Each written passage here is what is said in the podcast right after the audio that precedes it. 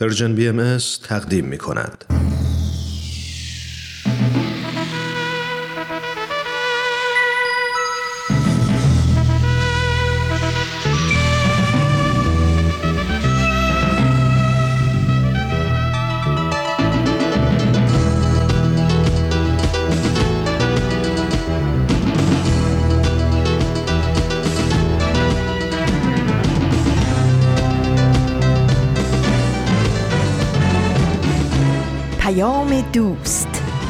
برنامه ای برای تفاهم و پیوند دلها.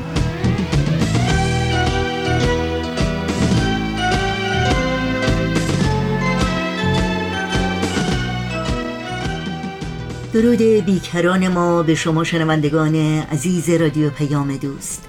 در هر سوی این گیتی پهناور که با ما همراه هستید به خصوص هموطنان عزیزمون در کشور مقدس ایران براتون آرزوی سلامتی و ایمنی داریم و امیدواریم با دلی آکنده از امید و اطمینان به آینده بهتر و روشنتر اوقاتتون رو سپری کنید.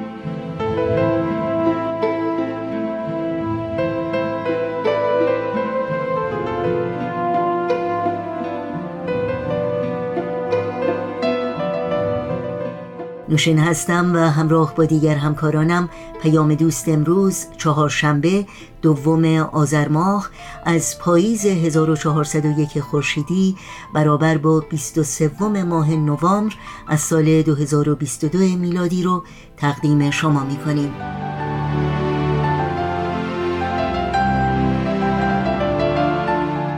بدون تمر بدون تاریخ و خبرنگار برنامه های امروز ما هستند که امیدواریم با اونها همراه باشید. منتظر تماس های شما و دریافت نظرها و پیشنهادهایی که در مورد برنامه ها دارید هستیم. ایمیل آدرس ما هست info at persianbms.org شماره تلفن ما 001 703 671 828 828 و شماره ما در واتساپ هست 001 240 560 24 14 برنامه های امروز و هر روز رادیو پیام دوست در شبکه های اجتماعی زیر اسم ام اس در دسترس شماست و اطلاعات کامل راه های تماس با رادیو پیام دوست اطلاعات برنامه ها و همینطور پادکست برنامه ها رو شما می‌تونید در صفحه تارنمای سرویس رسانه فارسی بهای میدیا جستجو کنید. و اگر تا به حال خبرنامه سرویس رسانه فارسی باهایی رو دریافت نکردید در صفحه نخست همین وبسایت در قسمت ثبت نام در خبرنامه میبایست ایمیل آدرس خودتون رو وارد بکنید تا اول هر ماه در جریان تازه ترین برنامه ها و فعالیت های این رسانه قرار بگیرید.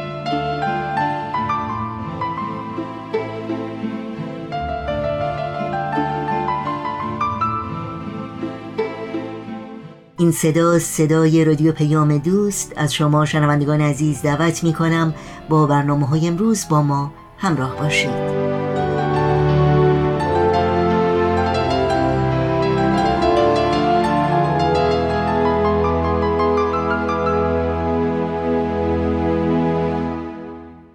اولین برنامه‌ای که در این پیام دوست تقدیم شما می کنیم بخش تازه است از مجموعه بدون تمر بدون تاریخ. دوستان خوب من که هر چهار شنبه با حضور خودتون باعث رونق این برنامه میشین. سلام. از یک بابت خیلی خوشحالم که باز فرصتی مقتنم فراهم شد تا دقایقی با هم باشیم و نامه ای دیگر رو مرور کنیم. اما همزمان احساسی از دلتنگی هم با من هست. اون حسی که اغلب بهش حس نستالژی میگیم.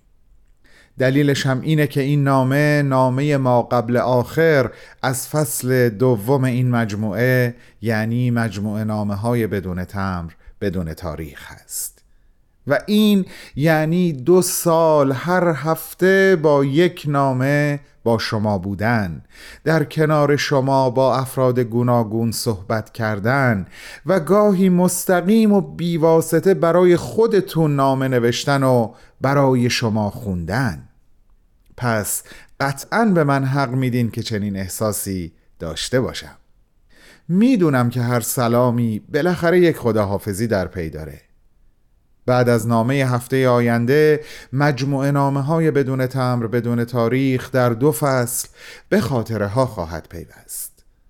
و البته که این برای من بسیار باعث خوشحالی و افتخار خواهد بود اگر این نامه ها حتی بخشی از اونها در خاطرات شما باقی بمونه.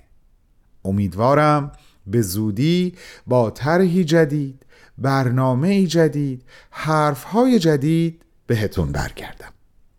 بریم برنامه امروز را آغاز کنیم. تو این میونه راه عمر یک نگاهی پشت سرت بنداز بهمن.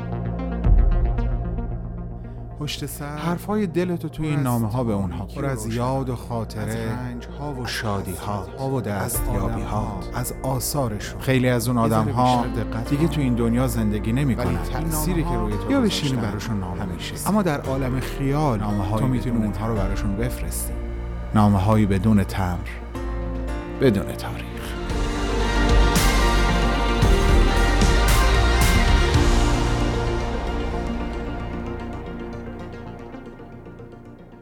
عالی جناب ناب هنرمند و معمار والا و کمیاب استاد هوشنگ سیهون درود بر تو.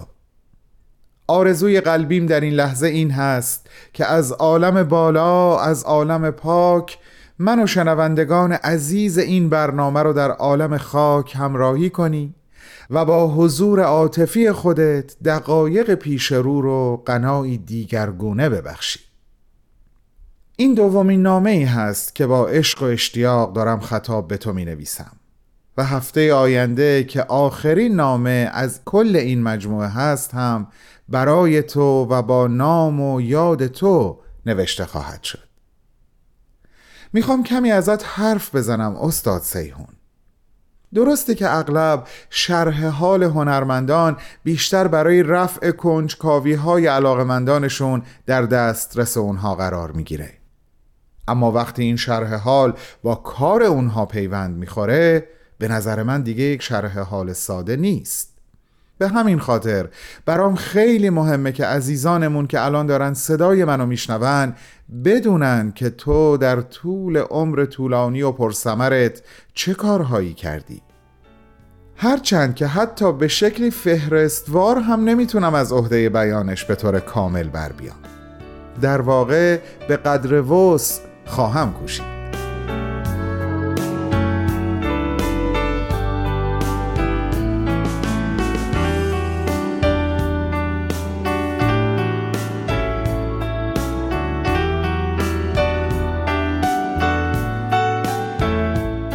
هنوز بناهایی که از تو به یادگار مونده بنا نشده بود که تو بعد از گذروندن دوره دانشکده هنرهای زیبای دانشگاه تهران راهی فرانسه شدی و در سال 1327 خورشیدی از مدرسه هنرهای زیبای پاریس عالی ترین درجه علمی یعنی دکترای دولتی رو گرفتی. به تهران برگشتی. در سمت استادی دانشکده هنرهای زیبای تهران به تدریس پرداختی و تا سال 1340 خورشیدی این مسئولیت رو بر عهده داشتی. تو علاوه بر اینکه معمار بودی طراح و نقاش هم بودی. البته من اینو وقتی فهمیدم که برای اولین بار به بهایی سنتر یا همون مرکز تجمع بهاییان سیدنی رفتم و متوجه شدم که دیوارهای سالن اصلی با طراحی ها و نقاشی های تو تزئین شده. چقدر ایران بانو به داشتن پسری مثل تو افتخار کرده و هنوز هم افتخار می‌کنه استاد سیهون برای بلند کردن نام بلند آوازش زحمت فراوون کشیدی. از جمله اینکه طرحهای زیادی رو از بناهای تاریخی، دهکده ها و مناظر ایران تهیه کردی و به چاپ رسوندی و در سطح جهانی به نمایش گذاشتی. با سبک مخصوص به خودت که اسمش به قول اهل فن قلم مرکبی هست هنرهای قدیمی ایران رو زنده کردی و در اونها با طرحهای تازه خودت روح جدیدی دمیدی. پرده های نمدی دیواری بزرگ فقط یکی از اون کوشش هاست. ترکیب هنرهای سنتی و مدرن رو نوآوری محیط زیستی نام گذاشتی و با آبرنگ یا رنگ و روغن بارها و بارها اون رو در عمل به منصه ظهور رسوندی. دست مریزاد استاد سیهون. دست مریزاد.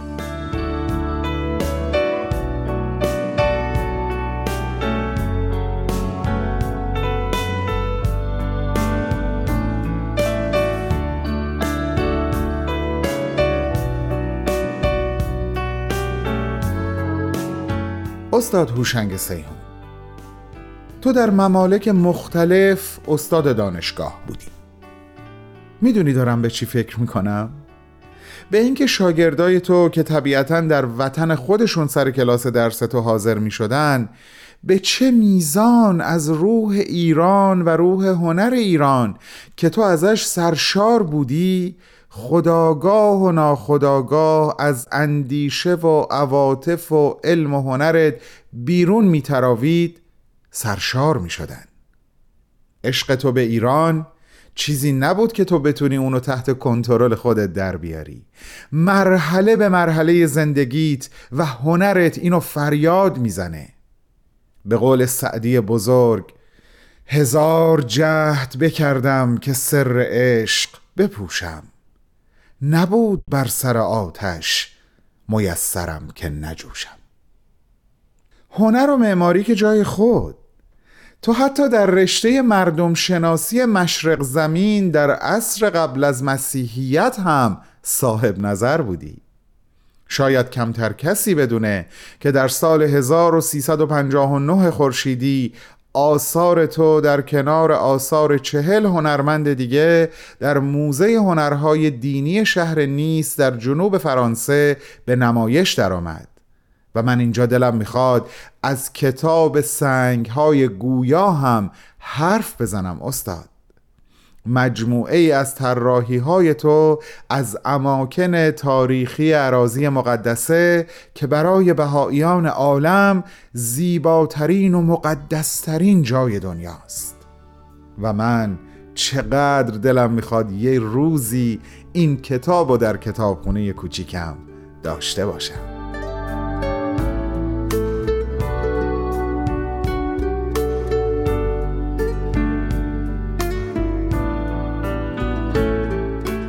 حتما خاطرت هست که هفته قبل تقریبا مفصل از بنای آرامگاه خیام صحبت کردم.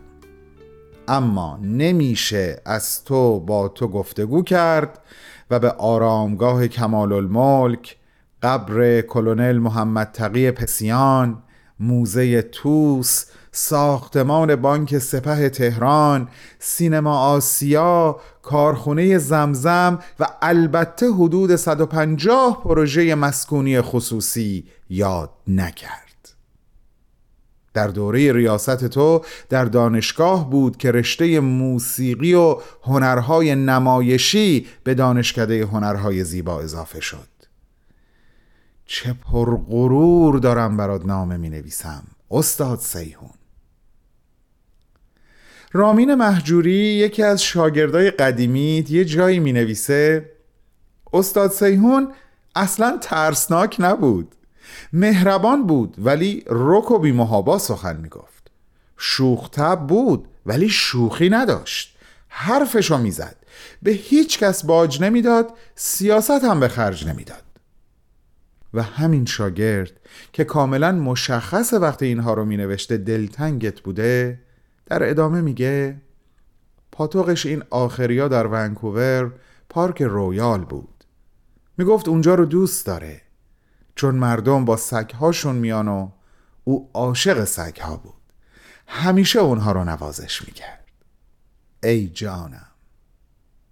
دلمون برات تنگ شده استاد سیهون. اما تو در عالمی زندگی می‌کنی که از قید زمان و مکان رهاست و این حقیقتا قبطه برانگیزه. چقدر خوب که هنوز یک نامه دیگه باقی مونده و من هفته آینده هم قراره با تو صحبت کنم. امیدم این هست که این دو نامه به همراه نامه آخر در حد بزاعتشون ادای دینی کرده باشند به تو که فرزند راستین و وفادار ایران بودی و هستی. وعده ما هفت روز دیگه. به وقت زمین همین جا و همین ساعت. سوار بر امواج مهربان رادیو پیام دوست. بالا و بلند پرواز کن هوشنگ سیهون دوستت میداریم. به وسعت قلب هامون دوستت میداریم. بدرود.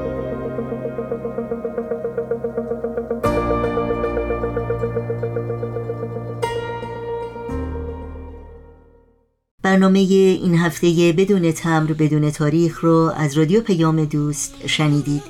اگر شما از کاربران شبکه های اجتماعی هستید یادآوری کنم که برنامه های رادیو پیام دوست و برنامه های دیداری سرویس رسانه فارسی بهایی در شبکه های اجتماعی فیسبوک، یوتیوب، ساوند کلاود، اینستاگرام و تلگرام زیر اسم بی ام در دسترس شماست.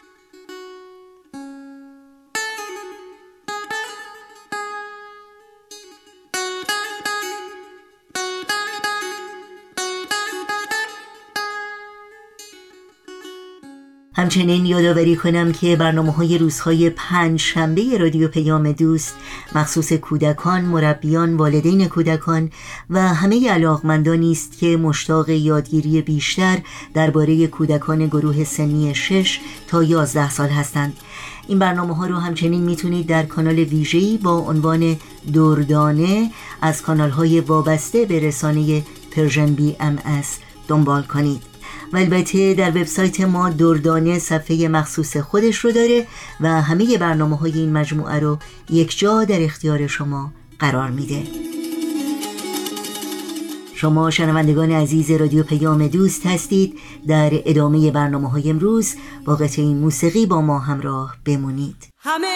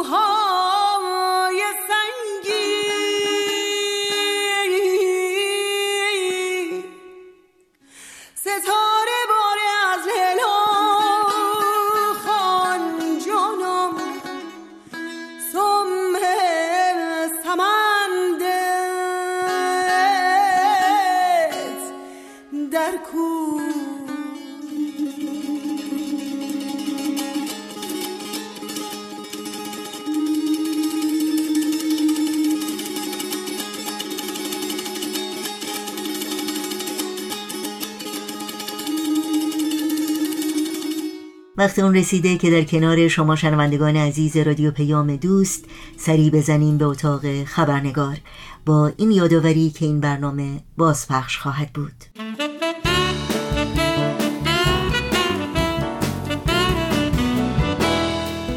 و ما در آستانه گرامی داشته سال روز در گذشته حضرت عبدالبها هستیم.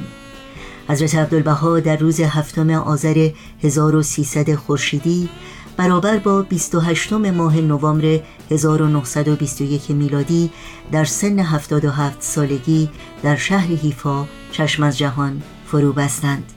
حضرت عبدالبها که بعد از درگذشت حضرت بهاءالله پیامبر ایرانی و بنیانگذار آین بهایی به مدت 29 سال هدایت و رهبری جامعه جهانی بهایی را به عهده داشتند بزرگترین مروج تعالیم آین بهایی بودند. و با اینکه از کودکی تا پایان حیات رنجها و سختیهای غیرقابل توصیفی را در تبعید و زندان متحمل شدند هرگز از ترویج آرمانهای صلح و یگانگی و برابری دست نکشیدند و تمامی لحظات حیات خودشون رو وقف خدمت به انسانها فارغ از پیشینه های متفاوت ملیت های متفاوت و افکار و باورهای متفاوت کردند. حضرت عبدالبها عالی ترین و والاترین نمونه و الگوی صفات و فضایل بهایی بودند و الهام بخش و راهنما و مشفق میلیون ها انسان در سراسر جهان نسل هایی که با عشق و شوق و شور در راهی که حضرت عبدالبها پیمود قدم برمیدارند و برای تحقق و ارتقاء آرمان هایی که حضرت عبدالبها منتشر کردند تلاش می کنند. با خوش آمد به شما همراهان عزیز رادیو پیام دوست نوشین آگاهی هستم و خبرنگار این چهار شنبه رو تقدیم می کنم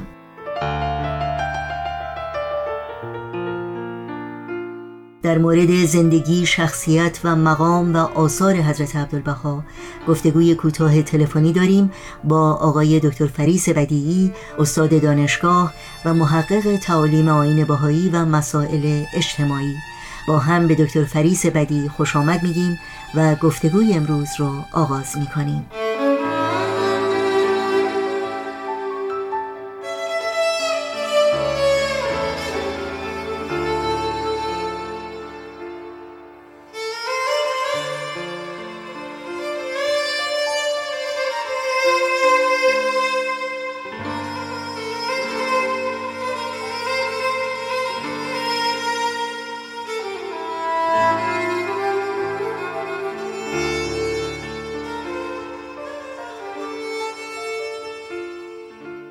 آقای دکتر فریس بدی به برنامه خبرنگار بسیار خوش آمدین. اجازه بدین قبل از هر چیز تشکر بکنم از اینکه دعوت من رو قبول کردین و وقتتون رو به این برنامه دادین. خیلی متشکرم و ممنون از اینکه موقعیت رو به من دادین. خواهش می‌کنم. همونطور که می‌دونید گفتگوی امروز ما در مورد حضرت عبدالبها هست که سالگرد درگذشتشون رو باهایان سراسر جهان گرامی میدارند. اگر ممکنه یک معرفی کوچکی در مورد زندگی ایشون و مقامی که ایشون در آین بهایی دارند برای شنوندگانمون بفرمایید. حضرت عبدالبها پسر ارشد حضرت بهاءالله بنیانگذار دیانت بهایی هستند. حضرت عبدالبها در 23 می 1844 میلادی در شهر تهران به دنیا آمدند. این تاریخ این روز دقیقا همان شبی هست که حضرت باب مبشر دیانت بهایی در شیراز بعثت فرمودند. حضرت عبدالبها از کودکی مورد توجه بسیار زیاد حضرت بهاءالله بودند. حضرت بهاءالله در تمام دوران عمرش حتی زمانهای سن کم حضرت عبدالبها به ایشون به عنوان سرکار آقا خطاب می‌کردن و ایشون به اون عنوان معرفی می‌کردن در نه سالگی حضرت عبدالبها از ایران تبعید شدن با خانوادهشون چون حضرت بهاءالله تبعید شدن از ایران به بغداد عثمانی در اون زمان. حضرت عبدالبها هم که طفلی بیشتر نبودن با ایشون از ایران بیرون آمدن. و تا حدود 48 سالگی که وفات حضرت بهاءالله واقع شد حضرت عبدالبها به عنوان یک نایب به عنوان شخص دست راست حضرت بهاءالله همیشه به ایشون کمک می‌کردن. و بعد از وفات حضرت بهاءالله 1892 میلادی حضرت عبدالبها جانشین ایشون شدند و به عنوان مرکز میثاق در عالم بهایی شناخته شدن. که میثاق همون عهد هست عهد و پیمان هست و از این جهت میگیم مرکز میثاق که حضرت بهاءالله در نامه خودشون صراحتا حضرت عبدالبها رو به عنوان جانشین خودشون معین کردن و این مطلب بسیار مهمی است که در تاریخ ادیان بی سابقه هست که جانشین بنیانگذار دیانت سراحتا و به صورت نوشته معین شد و این جلوی تفرقه و انشقاق دیانت بهایی رو گرفت.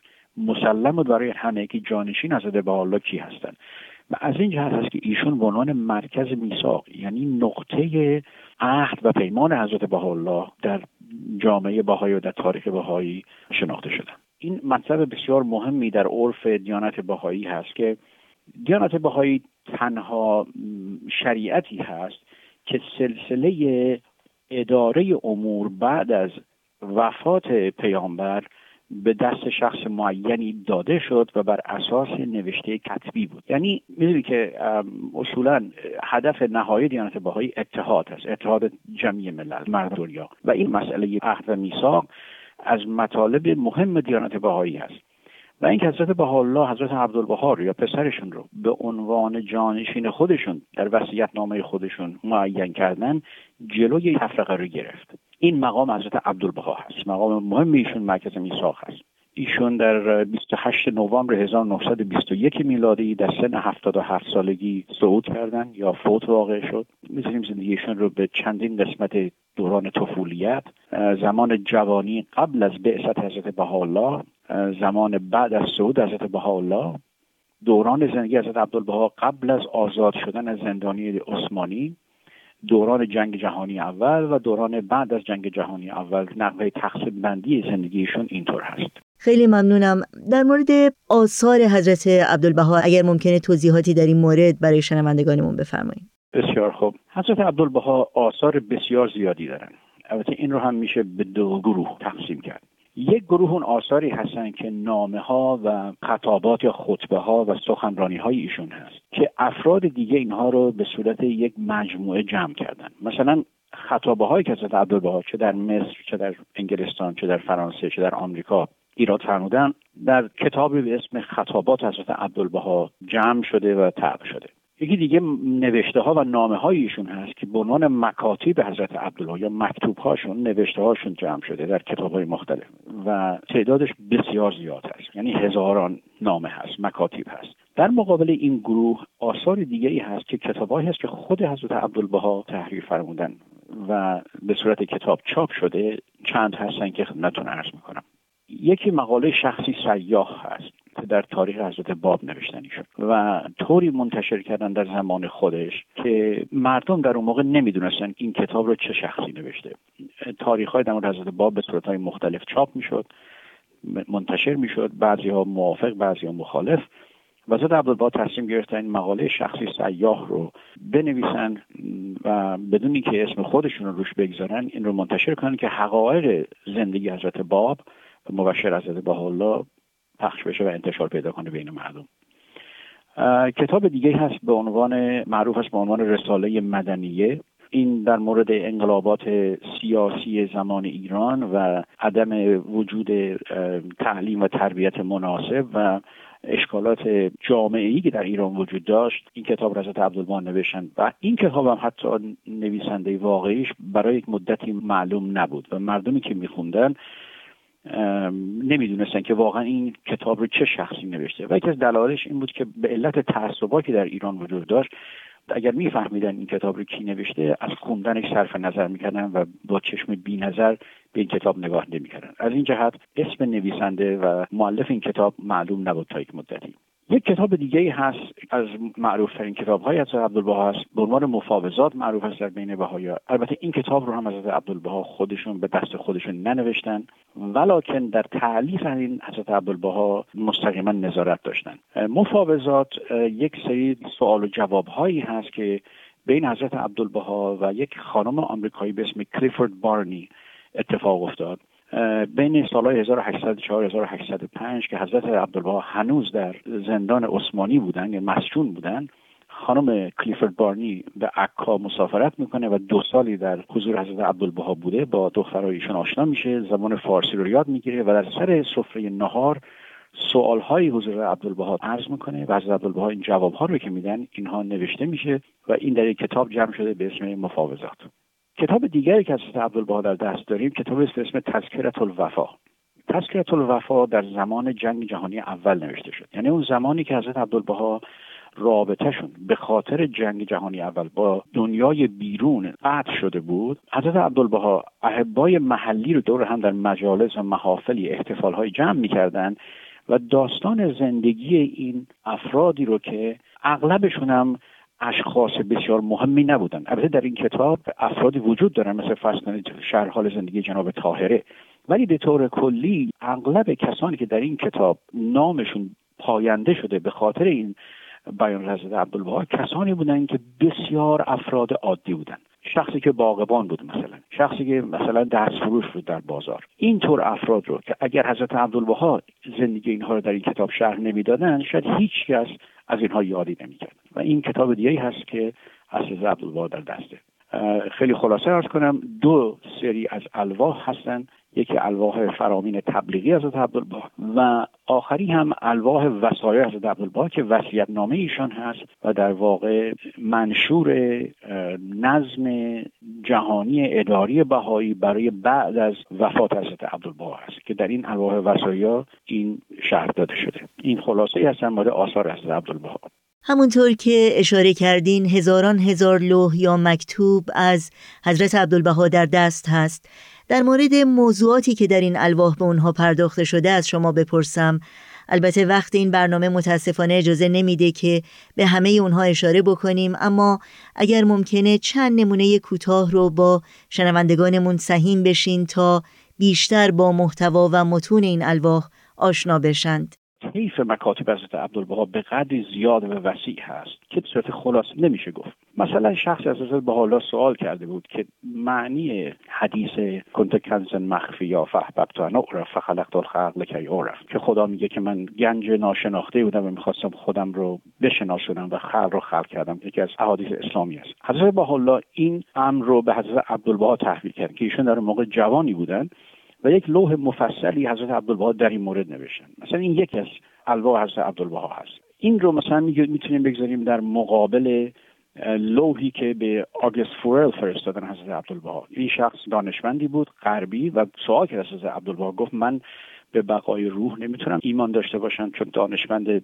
مادی هستم. با این وصف من می‌تونم باهایی باشم یا نه؟ و یک لوح بسیار بزرگی به ایشون فرستادن. البته این تفصیل مفصلتری از این داره ولی می‌بینید این دوتا چقدر با هم تفاوت دارن. ولی جالب توجه در زندگی حضرت عبدالبها رابطهشون هست با افراد. افراد باهایی در اون موقع خیلی مشتاق و مایل بودن که از حضرت عبدالبها لوحی دریافت کنن مکتوبی دریافت کنن و با ایشون در تماس باشن. حتی بعضیا درخواست می‌کردن که براشون چیزی نوشته بشه. و اینها به هر کدومشون به نحوه حال خودشون حضرت عبدالبها نامه هایی می نوشتن حتی یک لوحی از حضرت عبدالبها مثلا که شخصی اصرار می‌کرد که برای من لطفا لوح بنویس. حضرت عبدالبها شب تاریک خیابون زیر یک چراغ وای میسن این لوح رو می نویسن روی کاغذ و در این لوح از زبان قلمشون صحبت می‌کنن که از صبح تا حالا این قلم من در جولان بوده و الان به من میگه من خسته شدم. دیگه دست از سر من بردار.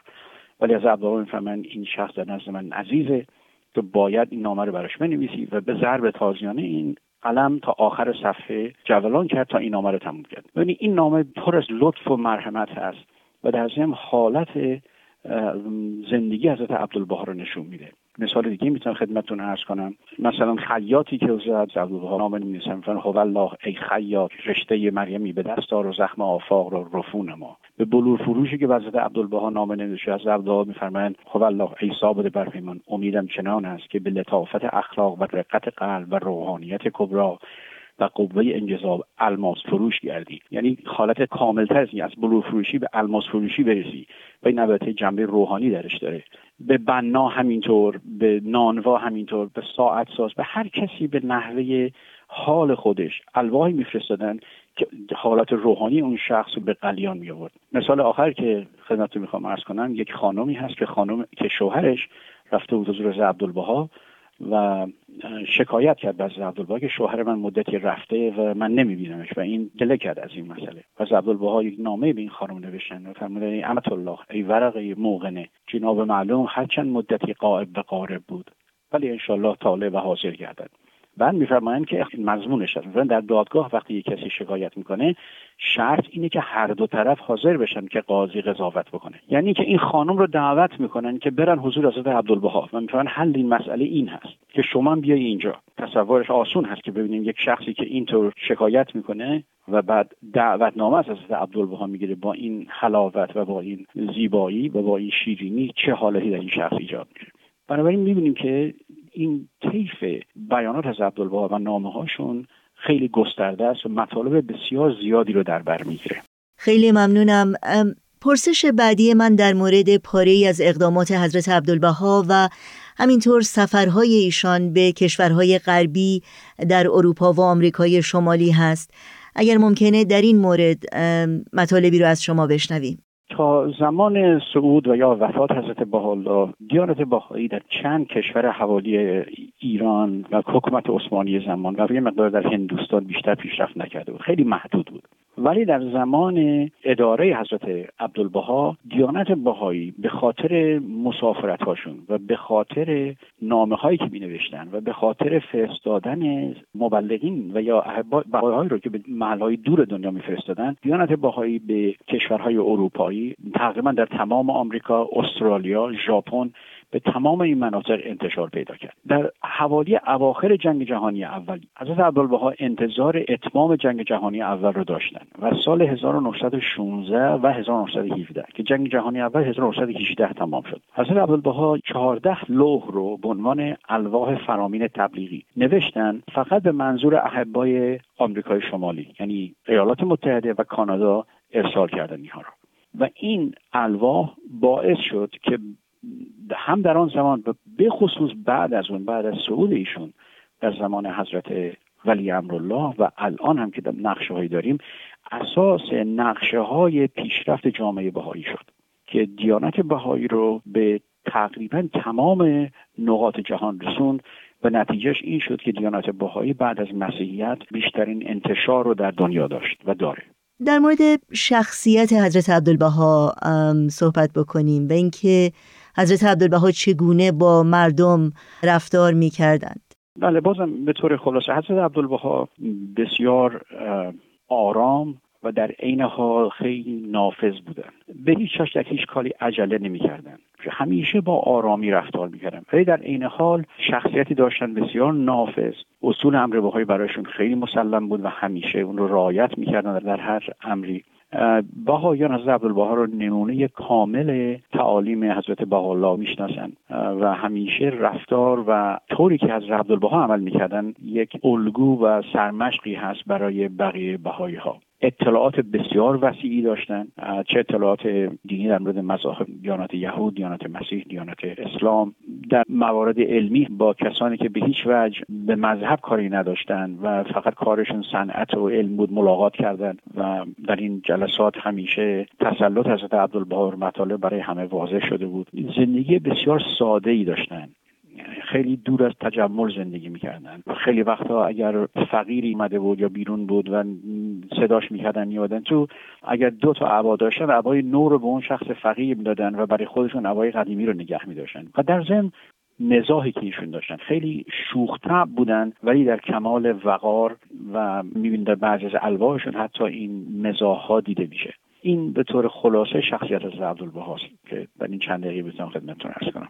مطلبی که در مورد از عبدالبها واقعا من رو تحت تاثیر قرار میده یعنی به عنوان شخصی برای من واقعا ارزشمند هست اهمیتی است که حضرت عبدالبها به تعلیم و تربیت اطفال می‌دادن. ما می‌دونیم در دور ادیان گذشته همیشه این مسئله تعلیم و تربیت مسئله مشکلی بوده و بسیار وقتها باعث شده که جلوی تعلیم و تربیت مردم گرفته بشه. ولی با تعالیم حضرت بهاءالله این تعلیم و تربیت کودکان در ردیف اول در دیانت بهایی قرار گرفت. به طور خیلی خلاصه جوانی 14 15 ساله کلاسهایی در ایران در تهران و شروع کرد به اسم کلاس های درس اخلاق. که این کلاس های درس اخلاق به سایر شهرستان های ایران سرایت کرد. وقتی این خبر به حضرت عبدالبها رسید که این جوان فردن با ابتکار خودش کلاس های درس اخلاق رو شروع کرده یک مناجات خیلی کوتاهی فرستادن که این مناجات رو اگر اجازه بدین برای حسن خاتمه این صحبتمون با هم زیارت کنیم. از عبدالله میفرمایند خب الله نونهالان گلشن توحید که در اخلاق می‌خوانند منظور نظر عنایتند و در زل فضل و موهبت حضرت احدیت.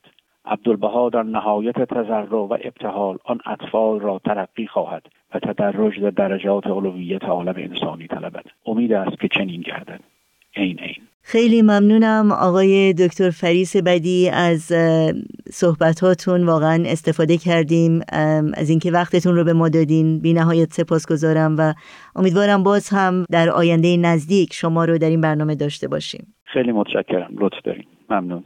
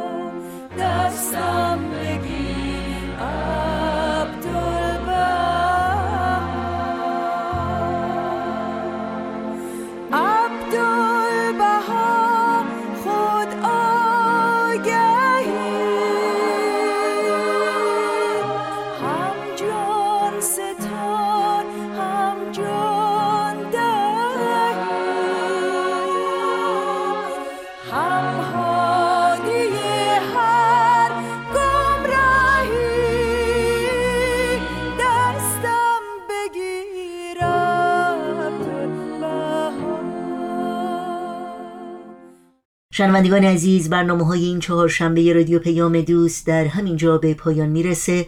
همراه با تمامی همکارانم در بخش تولید برنامه های امروز از همراهی و توجه شما سپاس گذاریم و همگی شما را به خدا میسپاریم. تا روزی دیگر و برنامه دیگر پاینده و پیروز باشید.